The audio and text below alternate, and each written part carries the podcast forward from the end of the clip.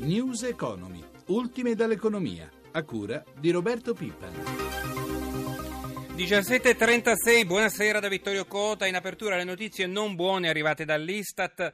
Nel primo trimestre del 2014 il prodotto interno lordo italiano è diminuito dello 0,1% rispetto ai tre mesi precedenti e dello 0,5% nei confronti del primo trimestre del 2013. Il calo, spiega l'Istituto, è il risultato del segno più in agricoltura ma del segno meno per l'industria e del praticamente fermo del comparto servizi. Eurostat dal canto suo ci fa sapere che l'Eurozona ha messo a segno un più 0,2% in media, crescita quindi quindi per la Germania più 0,8%, 0 per l'economia francese piatta, più 0,8 invece per il Regno Unito. Questi sono alcuni dati. Saluto il professor Nicola Borri, economista della LUIS. Buonasera. Buonasera. Dunque, una doccia fredda, ma lei se l'aspettava una, un risultato così? Insomma, la ripresa è svanita.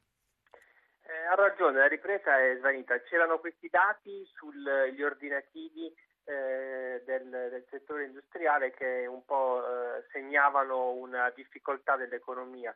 L'industria conta circa un quinto nostro, sul nostro PIL, però in, in, questo caso l'impatto è stato forte e il declino è stato soprattutto degli ordini legati all'export.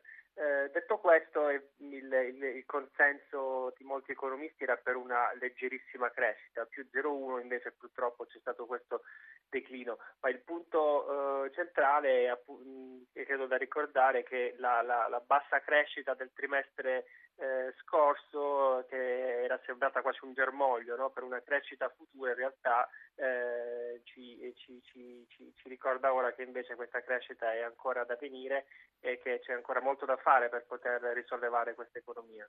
Per quanto riguarda la BCE che è una delle protagoniste in campo, dunque può far qualcosa? Queste misure annunciate per giugno possono aiutare anche l'Italia oltre che gli altri paesi dell'Eurozona? Sicuramente la BCE può fare qualcosa e, e, e, la BCE purtroppo per lei si trova in un ruolo molto difficile perché siamo in una situazione in cui una parte dell'Europa non cresce, Francia, Italia, eh, Olanda, Finlandia e un'altra parte, la Germania, invece inizia a correre. E quando in un'area monetaria comune i paesi o le diverse aree si muovono in direzioni molto diverse diviene difficile eh, per una banca centrale decidere cosa fare. Io credo e immagino che eh, la spinta eh, sarà per una riduzione dei tassi, quindi per una politica monetaria più espansiva che sicuramente ci potrà eh, dire, un po' aiutare riducendo per esempio il costo del denaro e quindi favorendo un po' gli investimenti. Eh, certo è che ci saranno sicuramente delle, delle tensioni dire, a livello europeo perché eh, la Germania immagino avrà obiettivi un po' diversi. Bene, io ringrazio l'economista Nicola Borri e andiamo avanti sempre nel, parliamo di, purtroppo di crisi, nel 2014 le imprese italiane saranno tassate in media al 63,1%. Lo rileva uno studio dell'osservatorio della CNA sulle imposte che colpiscono piccole e medie imprese che ha misurato e quantificato andando a controllare il peso complessivo del fisco in 112 città italiane, cioè tutti i capoluoghi di provincia e di regione. Le più tassate sono le imprese di Roma che nel 2011 2011 registra, registrava una pressione del 65,7% e nel 2014 segnerà il 74,4%. Enrico Pulcini. A commento dei dati diffusi, la CNA rimarca che il peso della tassazione che grava su artigiani e piccole imprese è diventato nel corso degli anni uno dei principali ostacoli alla competitività se non addirittura alla sopravvivenza di molte realtà produttive. La risposta all'Associazione degli Artigiani di Piero Fassino, presidente ANCI, l'Associazione Nazionale dei Comuni Italiani. Gli artigiani hanno assolutamente ragione e in più in generale le imprese eh, giustamente rivendicano di avere un, un prelievo fiscale più basso perché è chiaro che un'alta fiscalità incide sulla loro competitività, sui loro costi e sui loro margini di redditività. Quello che occorre fare è individuare politiche che consentono di reperire le risorse che oggi vengono reperite col fisco in altro modo. E io penso che bisogna mettere in campo una riorganizzazione della spesa, soprattutto della spesa pubblica, che eh, consenta di recuperare quelle risorse che diciamo, riduci dal prelievo fiscale. Secondo Piero Fassino, per rendere la fiscalità dei comuni ancora più efficiente, anche lo Stato deve fare la sua parte. Bisogna incidere soprattutto nei confronti dell'amministrazione dello Stato e lo dico perché i comuni in questi anni sono stati l'istituzione che più ha concorso al risanamento eh, del Paese. Noi abbiamo avuto una decurtazione di eh, 16 miliardi di euro nelle nostre risorse, 7 miliardi e mezzo da tagli che sono stati fatti in questi anni ai nostri bilanci e 8 miliardi dal contributo che i comuni hanno dato al patto di stabilità. Totale 16 miliardi in meno a comuni che le loro risorse le spendono, vorrei ricordare, non per giocare al casino, ma per tenere aperti asilo e scuole materne, per offrire assistenza domiciliare agli anziani, per fare politiche di tutela ambientale, per garantire trasporti pubblici, cioè politiche che servono allo sviluppo e ai cittadini. La crisi che non lascia l'Italia è caratterizzata da un impoverimento economico e sociale del ceto medio. Il gruppo assicurativo del movimento cooperativo Assimoco ha presentato uno studio sulla popolazione e su alcuni casi di cooperazione. È emerso un report. Cosa è emerso dal report? Gelsomina Testa lo ha chiesto al direttore generale di Assimoco, Ruggero Frecchiami. Principale è che ci troviamo di fronte a un momento eccezionale per il Paese. Direi che la crisi che stiamo attraversando costituisce un punto di trasformazione permanente della società e all'interno di questo il bisogno di protezione, inteso in senso allargato, assumerà una priorità a cui sicuramente non siamo preparati e di cui non c'è nemmeno molta consapevolezza all'interno della popolazione. La manifestazione di sentimenti negativi che sono abbastanza chiari e che sono anche rimandati dagli organi diciamo, di comunicazione c'è ed è molto importante, questo è il primo messaggio importante, c'è una disponibilità ad agire e a reagire. Come si può riqualificare il sistema del welfare nazionale? Allora, il sistema del welfare nazionale può essere riqualificato pensando a una convergenza e a un'integrazione degli interventi, quindi a un mosaico di interventi. Quindi a fianco del welfare pubblico occorre dare importanza a eh, scelte private individuali, scelte private accompagnate da sistemi di natura mutualistica o cooperativa. Centrale rispetto a questo però sta un processo di progressiva responsabilizzazione di ogni attore a partire dal cliente, alle compagnie, alle istituzioni. E il governo sostiene i vostri progetti? Credo che le indicazioni che sono emerse in tema di terzo settore vadano esattamente in questa direzione, quindi credo che sia stato riconosciuto eh, tutta l'importanza di una convergenza di eh, azione per poter sostenere il peso di un welfare che sta crescendo in maniera esponenziale. È il momento dei mercati, le borse europee hanno appena terminato le contrattazioni in collegamento da Milano. Paolo Gila, buonasera. Buonasera Dopo il dato deludente sul PIL del primo trimestre, eh, Milano non è andata bene. Vedrei subito con te però il dato sullo spread e sul rendimento del nostro BTP.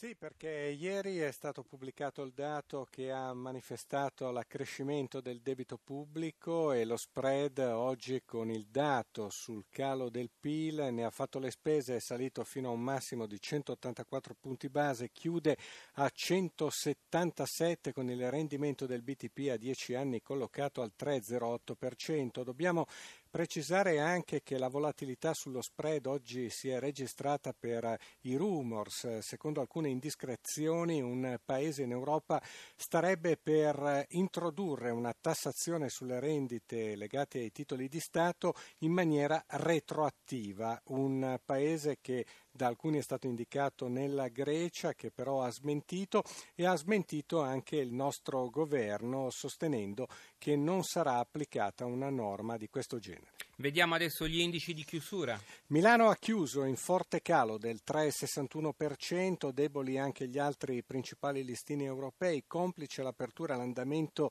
in flessione di Wall Street, ora il Dow Jones cede l'1,10, il Nasdaq l'1,32, Londra ha chiuso a meno 0,55, Parigi ha perso l'1,25, Francoforte l'1,01. Piazze affari, in negativo sicuramente il comparto dei bancari. Sì, con perdite intorno al 7% per Ubibanca, Mediolanum, Banca Popolare di Milano, Monte dei Paschi ha lasciato 6 punti e mezzo, Unicredit il 5,5, Intesa San Paolo il 6,20.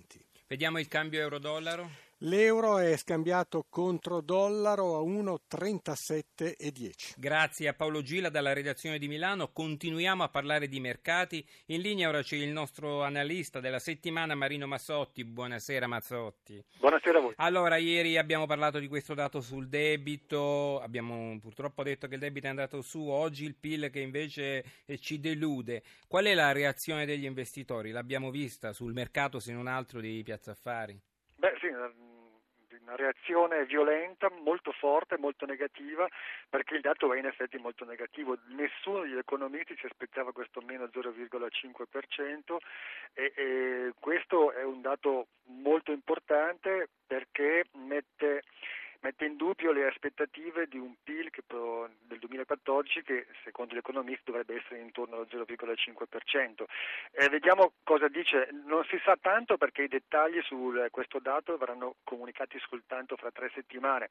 C'è l'aspettativa che su questo dato molto negativo, come dicevo, abbia pesato il fatto che ci sia un giorno in meno rispetto al quarto trimestre 2013 e al primo trimestre 2013, quindi la comparazione sfavorevole e poi si pensa che ci siano gli effetti dell'euro forte che abbiano depresso l'export fuori dai paesi extraeuropei, eh. E, eh, però va anche detto, questo così, diciamo così, l'aspetto positivo, che ci erano arrivati nel corso delle ultime settimane molti indicatori positivi che dicevano che l'economia italiana stava riprendendo, per esempio l'andamento dei consumi, l'andamento delle aspettative degli imprenditori e per esempio altri indicatori diciamo così deboli come per esempio la crescita del traffico sulle autostrade. Questo con il dato di oggi però diciamo così viene un po' meno. Però è un'ondata emozionale quella di oggi, dovremmo tornare a valori più confacenti al periodo?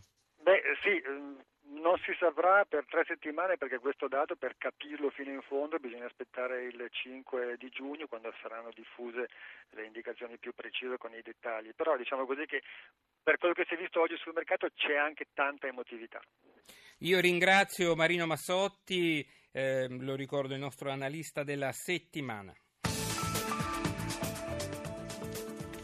E veniamo al caso Electrolux, nove mesi di trattative, oltre 150 ore di sciopero, ma alla fine è arrivato l'accordo per il futuro dell'azienda in Italia. Eh, poche ore fa è stata firmata l'intesa con cui Electrolux si impegna a mantenere aperti tutti e quattro gli stabilimenti italiani, cioè quelli di Porcia di Pordenone, Susegana di Treviso, Solaro di Milano e Forlì a non licenziare e a investire nel paese 150 milioni di euro. In cambio il colosso svedese dell'elettrodomestico ottiene la decontribuzione dei contratti di solidarietà, sostegno per l'innovazione, maggiore flessibilità e aumenti di produzione. Nicoletta Vismare è andata nella fabbrica di Solaro per ascoltare i commenti dei delegati dell'azienda. Raffaella Lapenna, delegata a FIOM di Electrolux Solaro ci sono volute tante ore di sciopero, tanti mesi di trattativa, ma insomma alla fine l'avete spuntata. Sì, tante ore di sciopero, le lotte dei lavoratori degli stabilimenti di Electrolux in Italia sono riuscite a far cambiare idea alla multinazionale e ad impedire, impedire la chiusura dei siti di Electrolux nel nostro paese. È un buon accordo? È un ottimo accordo, lo consideriamo, lo giudichiamo positivamente e mh, mm, siamo molto contenti del risultato ottenuto. Angela La Procina, delegata RSU FIM Cisle. Vi aspettavate questa conclusione? conclusione.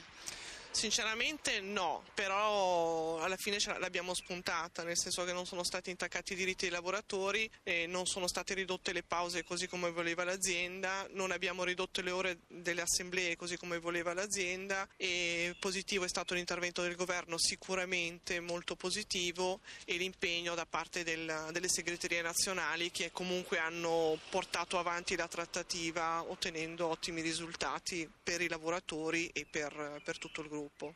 Crapa Salvatore, delegato WIM Monza Brianza. Allora, qui ci sono 900 persone che lavorano, insomma è un passo in avanti anche per questa regione che seppure molto industrializzata però ha pagato la crisi molto pesantemente, insomma è un accordo che può diventare un esempio è un accordo che naturalmente può dare un esempio a tutta la nazione, perché comunque è cosa, un obiettivo raggiunto molto importante, un traguardo molto importante per tutta la nazione, augurandoci che anche per gli altri stabilimenti in Italia e non solo di Eletrus comunque ci sia una, svol- una svolta a livello, a livello nazionale. Prima di salutarvi una notizia riguardo alla crisi della Ideal Standard, un accordo, una proposta d'accordo sarebbe stata presentata nella sede di un'industria a Pordenone solo per lo stabilimento di Orcenigo. L'azienda sarebbe disponibile alla cassa integrazione in deroga. Abbiamo concluso per oggi, buon ascolto di Radio 1 Rai da Vittorio Cota.